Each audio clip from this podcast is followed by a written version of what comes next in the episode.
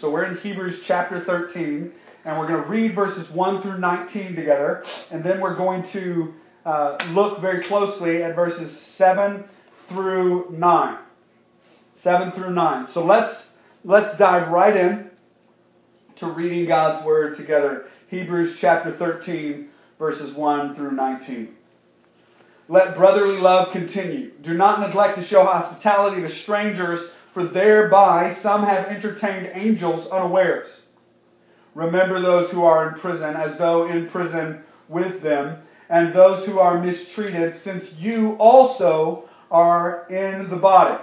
Let marriage be held in high honor among all, and let marriage bed be undefiled, for God will judge the sexually immoral and adulterous. Keep your life free from the love of money and be content with whatever you have. For he has said, I will never leave you nor forsake you. So we can confidently say, The Lord is my helper. I will not fear. For what can man do to me? Remember your leaders, those who spoke to you the word of God. Consider the outcome of their way of life and imitate their faith. Jesus Christ is the same yesterday, today, and forever. Do not be led away by diverse and strange teachings, for it is good for the heart to be strengthened by grace, not by foods which have not benefited those devoted to them. We have an altar from which those who serve the tent have no right to eat. For the bodies of those animals whose blood is brought to the holy places by the high priest as sacrifice for sin are burned outside the camp. So Jesus also suffered outside the gate in order to sanctify the people through his own blood. Therefore, let us go to him outside the camp and bear the reproach he endured. For here we have no lasting city but we seek the city that is to come. Through him, through him then, let us continually offer up sacrifice of praise to God. That is, the fruit of lips that acknowledge his name. Do not neglect to do good and to share what you have, for such sacrifices are pleasing to God. Obey your leaders and submit to them, for they are keeping watch over your souls as those who will have to give an account. Let them do this with joy and not groaning, for that would be of no advantage to you. Pray for us, for we are sure that we have a clear conscience, desiring to act honorably in all things. I urge you all the more earnestly to do this in order that I may be restored to you sooner. And may God add his blessing to the reading and the hearing of his word we've come to this passage in Hebrews having, having gone through, and I want to remind you the reason you are able to do the things in the, the exhortations in Hebrews 12 through 13, the reason you are able to accomplish them is because Jesus has already done the work. You have a better system, a better sacrifice, a better king than uh, everything else. You have a better high priest. You have a better messenger. You have a better gospel. You have a better kingdom. You have a better, uh, you have a better law than Moses. You have Jesus, and Jesus is better than all things. Therefore, because you have the best, you have the best in Jesus Christ, you are able to obey.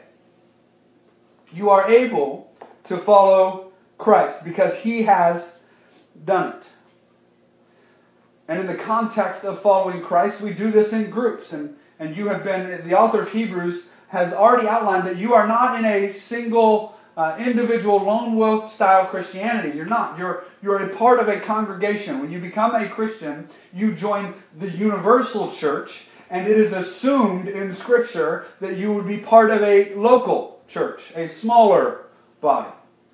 So, as we approach this text, we need to remember that this is the context in which he's giving these exhortations is a communal context.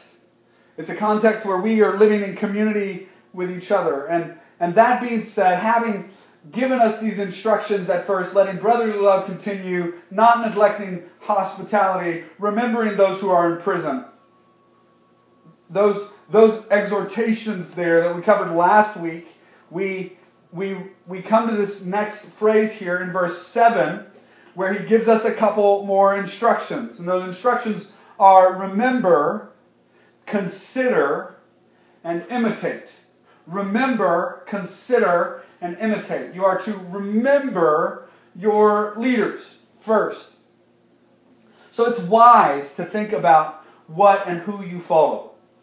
It's wise to be careful about what you what you put before you or, or who you put before you. There's a lot of talk today in the world about um, how we put uh, or what kind of music you're supposed to sing at church. Who who are you supposed to sing and, and or what kind of pastors are you supposed to be listening to outside of your church gathering? Should they only be Reformed Baptist pastors from the 18, 17 and 1800s? Um, maybe, maybe. But for the most part, we are engaging a, a myriad of teachers all the time. As, as a Christian in the digital world where we have a barrage of, of, of information coming at us at all times, we have multiple avenues by which we can get information. And the author of Hebrews is cautioning you, saying, Remember your leaders. Think about them think about your leaders and remember them. And when it, when it talks about them, this is one of the reasons, this passage is one of the reasons that we are careful at Sovereign Grace about the type of music we select to sing.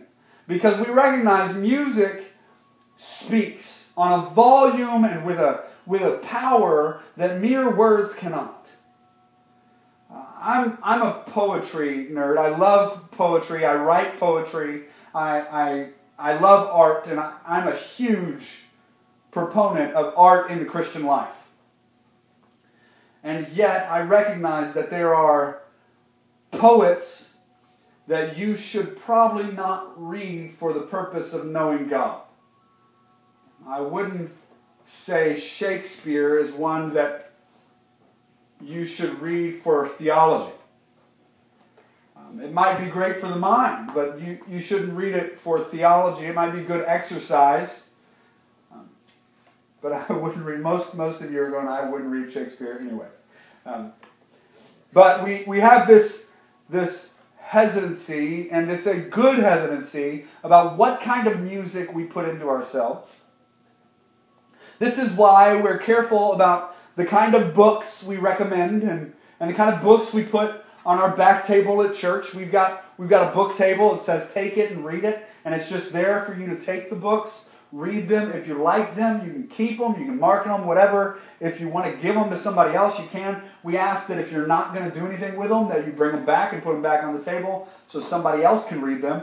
But we have these great books in the back for you to read, um, and we carefully select those. This passage is why we are careful about to know and, and examine the lives of the people that we admire. I seldom tell you about leaders that I admire um, or people that I, I think are saying something powerful. There are very few that I say from the pulpit, and, and as most of you know, the, the ones that I do say, I say a lot there are very few that I recommend so brazenly without caveat. So we are we are careful about these things. We're careful about the type of music that we listen to, about the the type of books we recommend, about the type of lives of leaders that we advise you to study under. We are careful about that, and we are careful about that because of this passage. So here it says, Remember your leaders. And before we go further, we want to see what a leader is. What is a leader? First, in remembering your leaders, the way to remember your leaders is always to do so with a hermeneutic of grace. Remember your leaders the way that you that Jesus would think about you. In other words, we want to remember our leaders with charity and grace, recognizing that they are people. Consider the fact that Jesus put a bunch of rough cut fishermen in charge. Your leaders are not always going to be perfect. Whatever church you're in, if you're Sovereign Grace, you know we're not perfect. But if you're from another church, listen, your leaders are not perfect. Jesus put a bunch of foul mouthed, rough fishermen in charge of the church which ought to give us pause when we start thinking critically about our leaders. I mean, what would you have thought about Peter? Oh, good grief. What would you have thought about John? You know, the Apostle John is recorded as saying two things in Scripture, and the most prominent one is when he runs up with his brother, the son, the James, and he says to Jesus, Now are you going to call fire down from heaven and destroy the Samaritans? When they're cresting a hill. The Samaritans haven't done anything. They're cresting a hill, and, and John looks at Jesus and goes, Let's kill them now! And Jesus just goes, Are you kidding? Have you learned nothing? Oh, good grief, John. I, I am God. So we want to approach our leaders and remember our leaders with a hermeneutic of grace, remembering that Jesus put a bunch of uh, crass, rough fishermen in charge, and the Pharisees and holy people who we would have put in charge of the church were not in charge. So we need to evaluate our leaders and think about our leaders with a hermeneutic of grace that sees past their flaws and recognizes potential, but not their potential, the potential of what God can do in and through them which is amazing. So, first, remember your leaders. And what is a leader? Here it says, remember your leaders, and then it gives you what the leader is those who spoke to you the word of God. First, the word leader here used in the Greek here is one who goes in front. This is somebody who's walking in front. Um, I, I, think it's funny when we talk about leadership. There's all kinds of books about leadership. John Maxwell writes a couple million books on leadership a day, and the big cry back in the early 2000s was that leadership was influence. And it, if you uh, were a leader, you had influence over those around you and could lead them. And I remember reading that and thinking, wow, Jesus in John chapter 6 is an awful leader. Because he speaks to everybody and then they all leave. He has no influence in John chapter 6. His influence doesn't come until he dies. Another leader that's similar is Jonathan and his war against the Philistines. He is embattled, and you remember the story. The Philistines are in the north, and his army is encamped on the, if you, if you can visualize a map, his army is encamped down and to the west.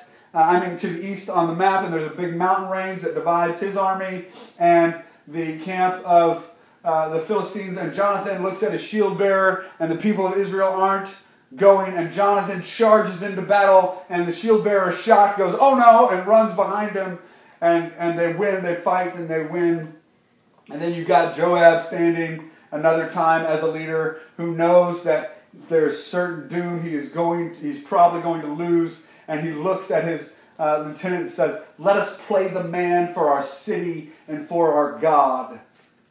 And these are men who run out in front. They aren't concerned with their influence.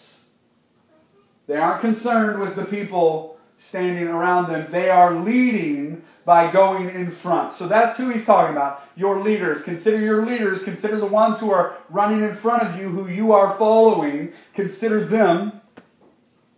And he says, those, those leaders who spoke to you the word of God. These are leaders who would lead you in the word. And the word here for speak is the word reason with you. They're the ones who will reason with you in the Word of God. They will help you walk through the Word of God. Now, if you want to see what biblical qualities are for a leader in the church in the New Testament, go look at 1 Timothy chapter 3 and Titus chapter 1. You will see qualifications for elders and qualifications for deacons. And you'll see that these qualifications must be met. Now, these are character qualities not job assignments. They're character qualities, not job assignments. And you can read through those at your leisure. Make a little note right now that you're going to go do that. And, it's a fun thing to do to go read those things. The first question you should do, though, when you read those things, is Do I measure up to these things? Do I measure up to these things? And then, when you're evaluating a leader, hold those things up and go, does, does this leader does this leader live up to these things? Does this leader do these things? Is he this kind of person? Does he have these character qualities? And do so with grace, remembering your own standard. Yourself, having taken the speck out of your own eye, the log out of your own eye, then help your brother to walk. So, some other things to consider about leaders are some of what they what the Bible says about them are that leaders or elders, pastors, teachers, those who teach you the word of God are to be worthy of double honor. This is in uh, 1 Timothy chapter 5 verses 17 through uh, really all the way through 22. It talks about how to treat elders or pastors or leaders. So if you have a pastor, listen, that pastor is worthy of double honor, meaning that you ought to give him a little bit uh, respect, just a little bit of respect. Now that that honor is earned. It's not something that you just hand over. It's earned because he has been a good elder, according to uh, 1 Peter, that he has served well, and he has taught well, and he has walked with you, and you know him. Uh, it's a shame when you have a pastor that you don't know. That the only thing you know about him is he stands on a stage once a week and gives a pretty good sermon. Um, that guy, that pastor, is not a is not a pastor. Uh, a pastor who you don't talk to and you don't know and you don't connect with, that's that's not an elder. He's not leading you. He's a teacher on a screen or a teacher on a stage. He's a personality. You need to know your pastor. Otherwise, you can't give them double honor. You can't give them respect that they deserve. So you need to, to know them. This, these, these leaders are people who teach well, are worthy of double honor. And then he goes on and he says flat out in 1 Timothy chapter 5, this isn't me, this is the Bible talking. In 1 Timothy chapter 5, he says flat out, pay them. Pay your leaders. Pay those who teach you the Word of God. You ought to pay them. Now, Sovereign Grace, I want to commend you that you have always taken care of my family's needs. You have always provided abundantly uh, out of your own, out of poverty. Some some people have provided out of poverty for us to take care of any needs that we have. And likewise, we have extended the same to you because we are a community of faith that lifts each other up, and it is a privilege to be a part of this body. So I just want to say that out from the outset. I am so grateful for you and for your gifts and generosity to our family, and I, I, I don't take it lightly, and I, I hope to earn double honor by being a godly leader. And I know my fellow elders would say the same. That we hope to earn your honor and respect by leading well and with grace at our hands constantly loving well, and being with you. We hope to earn it. So, another thing about elders is you are not to accept a charge against an elder without some certainty. The, uh, in 1 Timothy chapter 5, it talks about how you need to have two witnesses when you bring a charge against an elder. In other words, there needs to be agreement from two different parties as to the accusation made against an elder. Now, um, I've never been in a situation where we've had to go that far, where we've had to make an accusation against an elder. Um, I've never been in that situation because the men I serve with now, these, these brothers I serve with now, if you came to them and said, I have some trouble with something you've done, they would fall backward to apologize and tell you how, how horrible they feel about it and how they would make amends immediately. Uh, all of us would just be broken if we felt like we had uh, done something sinful to somebody or something sinful in some way. We are together pursuing humil- pursuing humility and holiness together as leaders, and and so we when we are when we have been confronted with sin, it is immediately I am so sorry, repenting from sin, going before the Lord and asking forgiveness, and and this is the way you want your leaders to respond. So since I have this opportunity and we're uh, on this worldwide thing here, um, if you have a concern about an elder in your church or a leader in your church and you feel the need to address that concern, uh, you need to be sure of a couple things. One, you need to make sure that you have biblical grounds for addressing the, the issue. You need to have biblical grounds for addressing the issue, which means you are coming to them with Scripture and saying, This is what it is. This is where I'm struggling. Two, you need to admit that this struggle is your struggle and their struggle. That it's not just them, but that you are struggling in some way towards them because of whatever the issue is. And then third, you need to go to them in grace, extending to them the benefit of the doubt that they probably are totally unaware of whatever the issue is.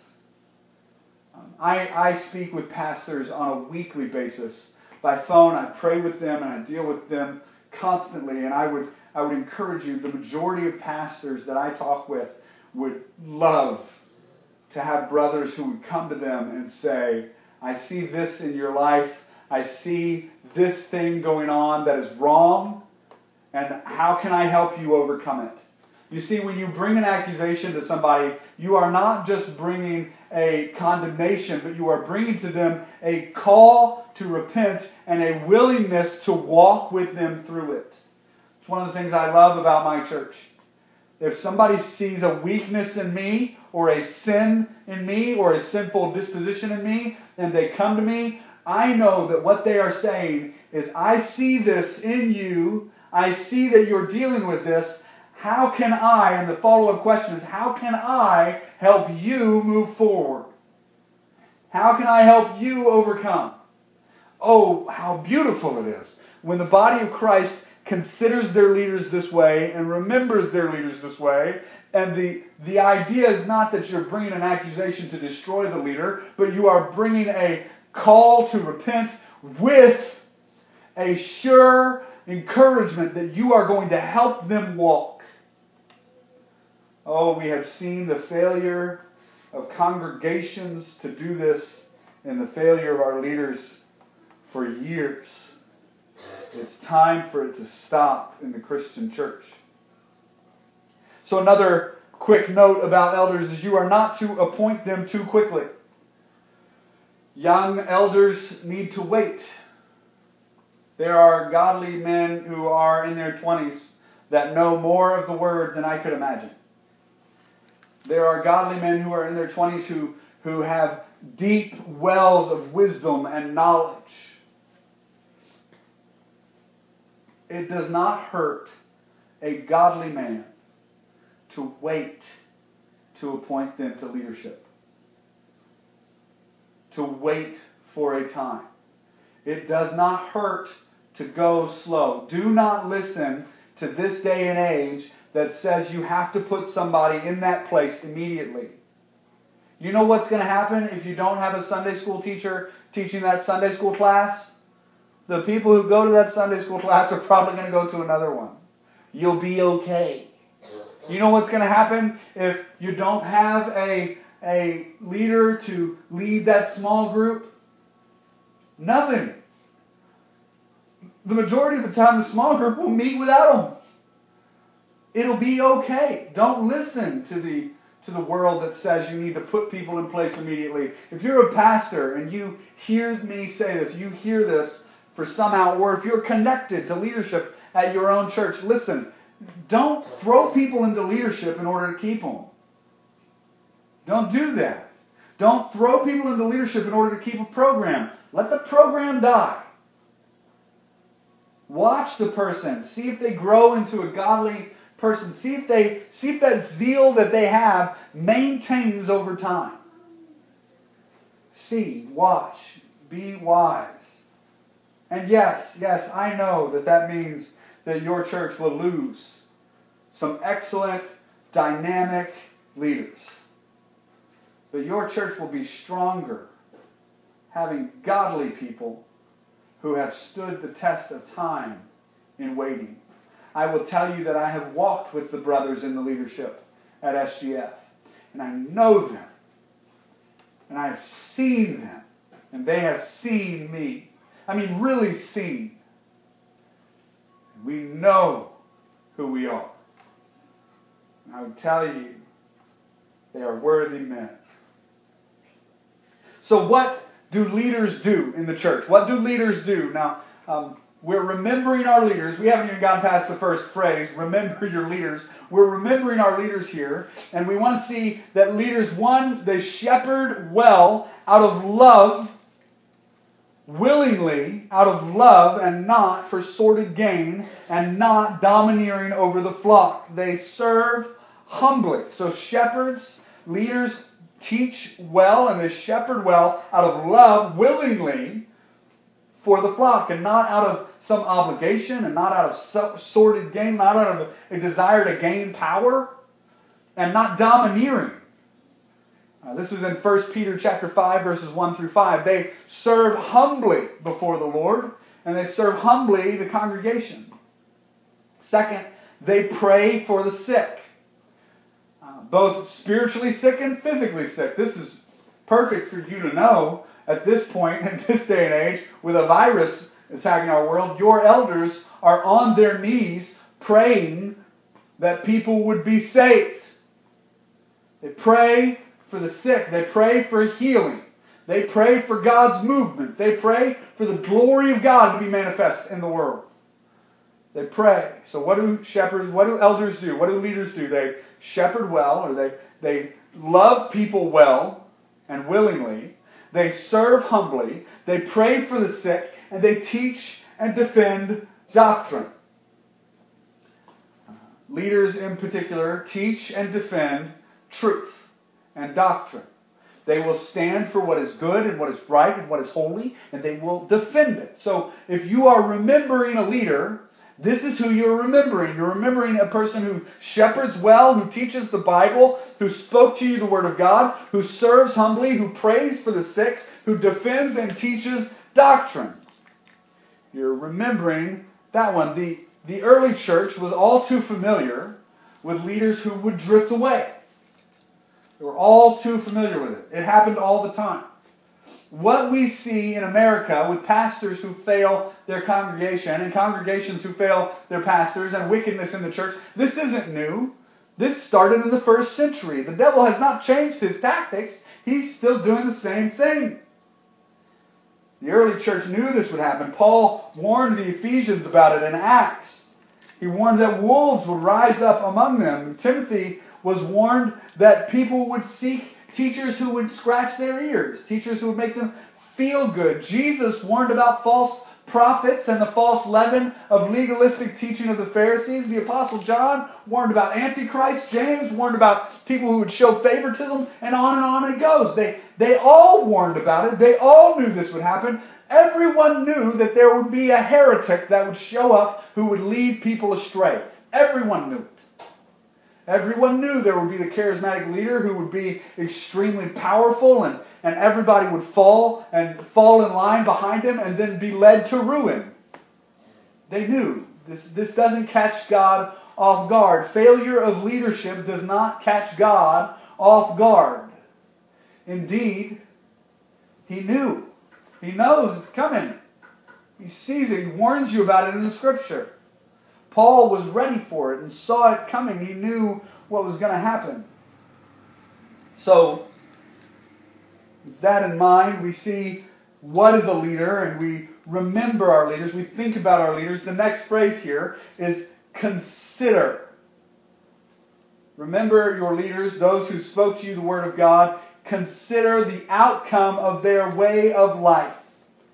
Consider the outcome of their way of life. So we are to consider the outcome, the fruit of their way of life. This is not just the end, but the way. We're to consider the outcome of the steps that they took to get there, to get to that way of life. So I just want you for a moment to think about the books you read, the music you listen to, the teachers you submit yourself to. I'm not a fool to think that I'm the only teacher that most of you listen to. That's not the case. I, I know that. I know that there are preachers and pastors who are uh, famous that you listen to on a weekly, sometimes daily basis. I can tell you that I personally listen to one in particular every day who I'll gladly tell you when I'm not on Facebook Live. But I, I can tell you that, that you need to consider the outcome of their way of life. Think about where they are as a person, the amount of grace and joy and happiness that they have. Is that what you want?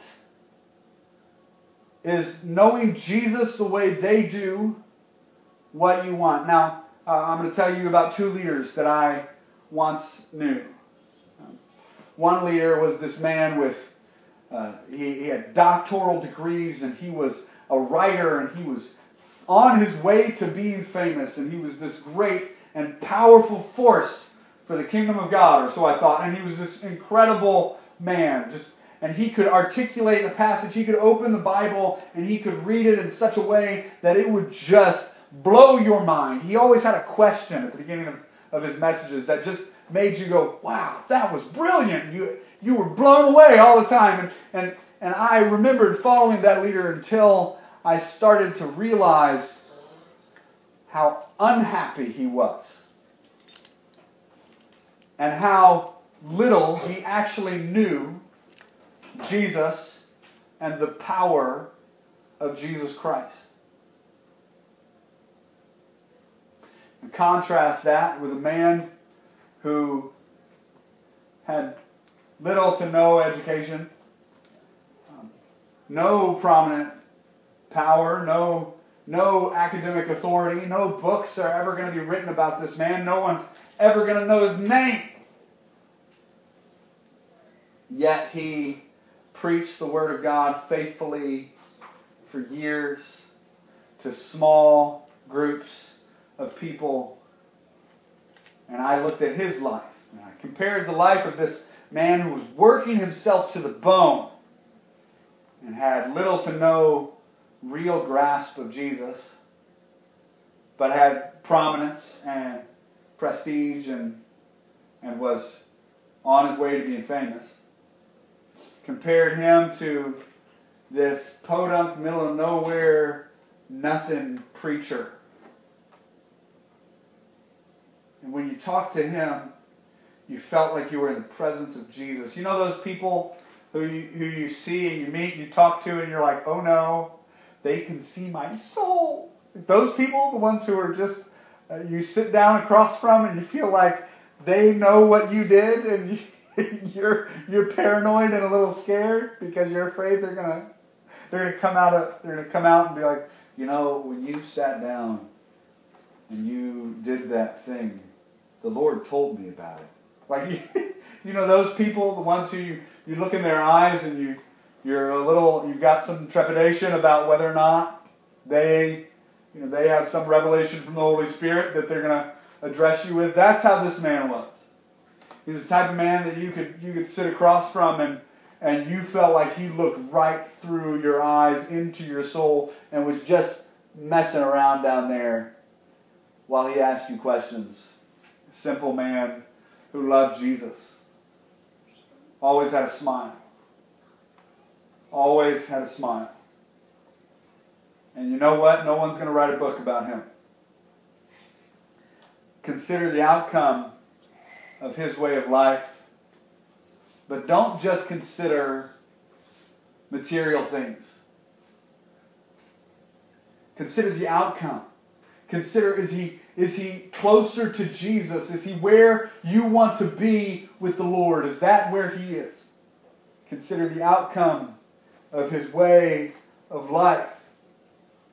Think about their limps. Think about their limps. You know what I mean? Think about why they're broken. What broke them and why. Uh, there's an old saying, never trust a leader without a limp. So I, I often have a physical limp because of a disease, right? But the, but the, the idea is metaphorical here. Um, a leader who has been through some pain, a leader who has been through some pain will instruct you a little better. His outcome of life might be better.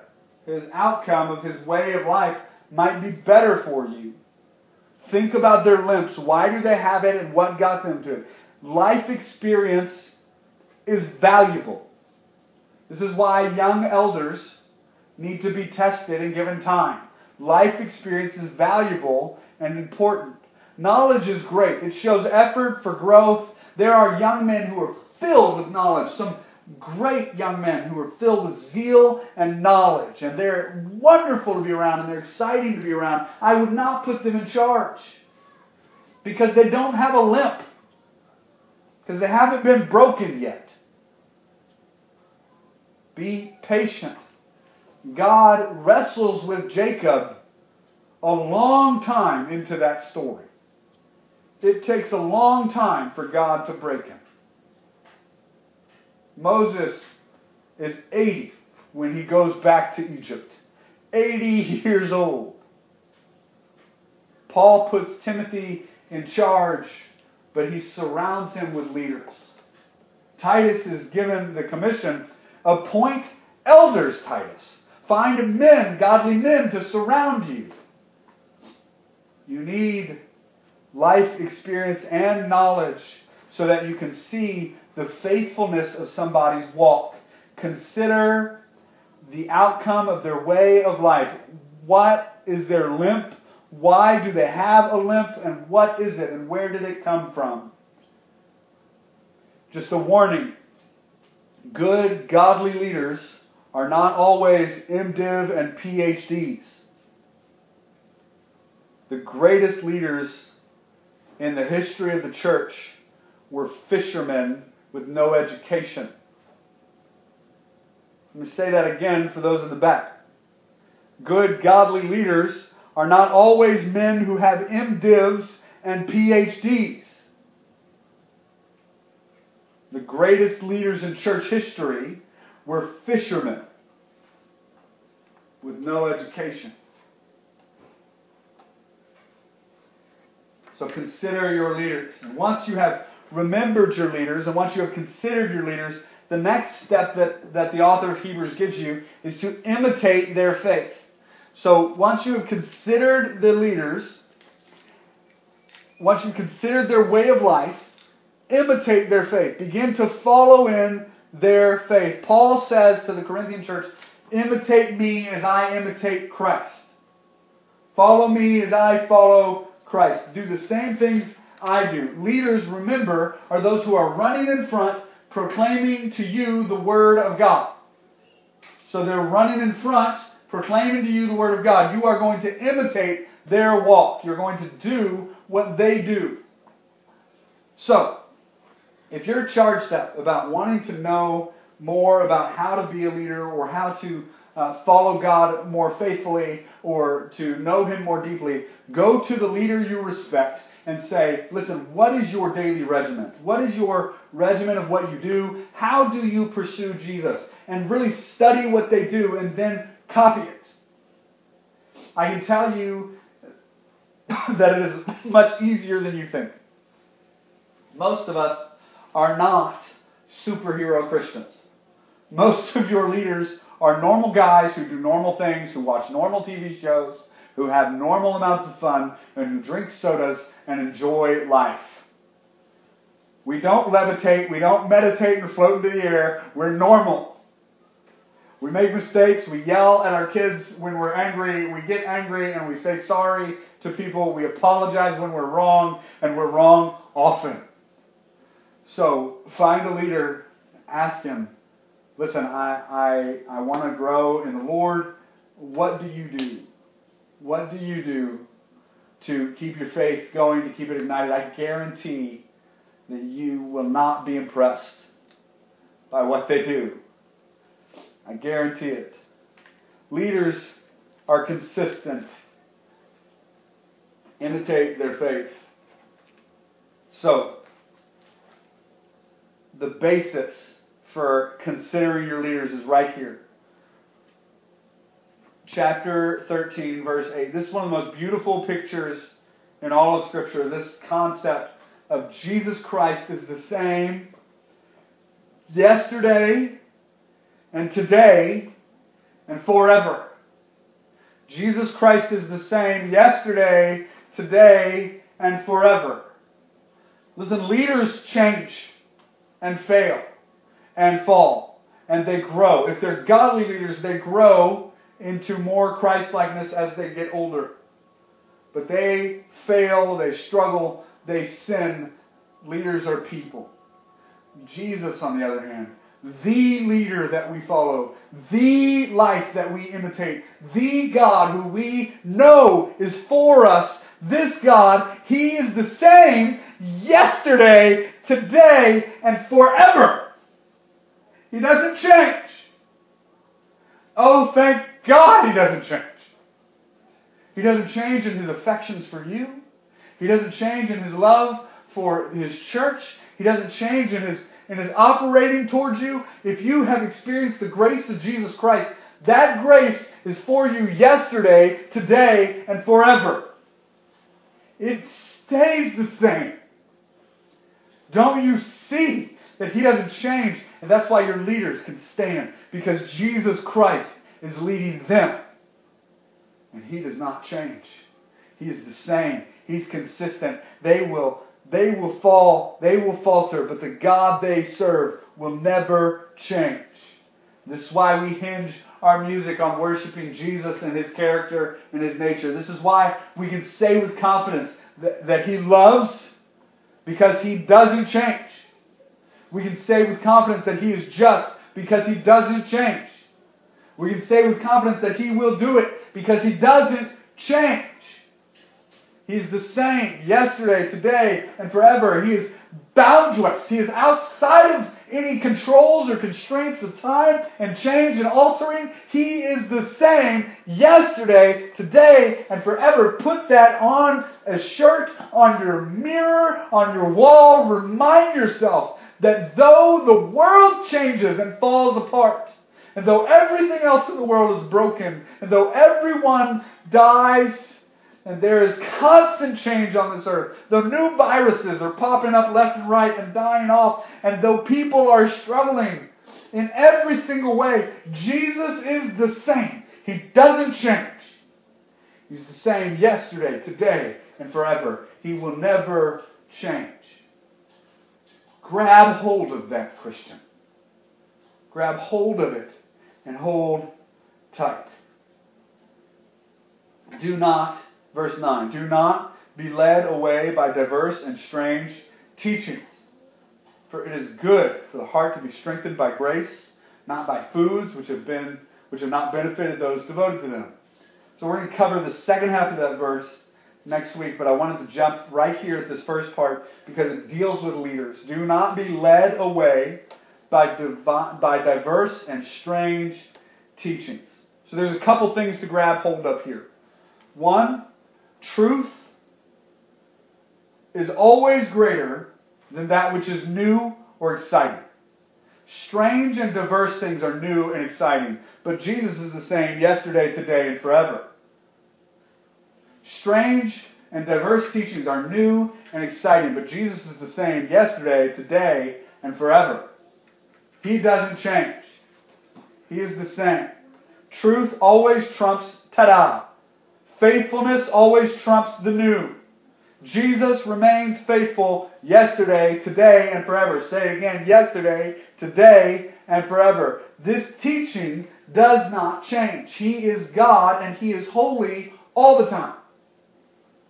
Always holy.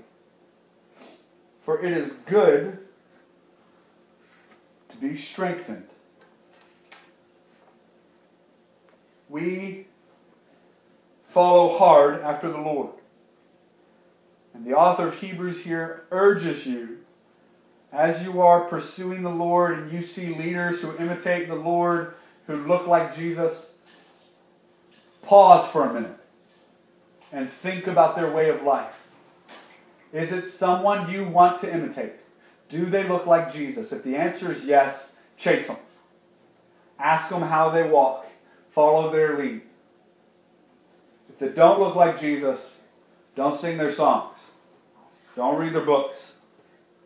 If they don't look, act, sound, follow like Jesus, don't read their books. Don't listen to their music. Don't go to their podcast. Instead, find faithful men of God who teach the Word of God with clarity and truth and follow those examples. If a leader comes with something new and strange and diverse, remind yourself that Jesus is the same yesterday, today, and forever. And always evaluate leadership through the gospel lens that Jesus has never changed. That he died on the cross and rose again for crass fishermen that he put in charge. For you and for me, he knows everything about me, and yet he still loves you. Let's pray together, and then we will close by thinking about one, one song. We'll sing a song together. Lord, we are grateful for your word as always. We love you. And we trust you. Father, as we evaluate leaders, we pray that you would teach us to see the gospel truth that your love has never changed. That you are the same yesterday, today, and forever. We love you. And normally in our service, we would come to a time of communion together. Um, but today, I just want you to contemplate Christ. Same yesterday, today, and forever. He is the foundation on which our community is built. And though we cannot be in the same room, this is community. We are, we are engaging with the Word of God together. So we remind ourselves as we approach the throne of grace on behalf of each other, remembering the body and blood of Jesus Christ, broken and poured out for us for our salvations, remembering that we recognize that He has filled us with life, and that is how we approach each other.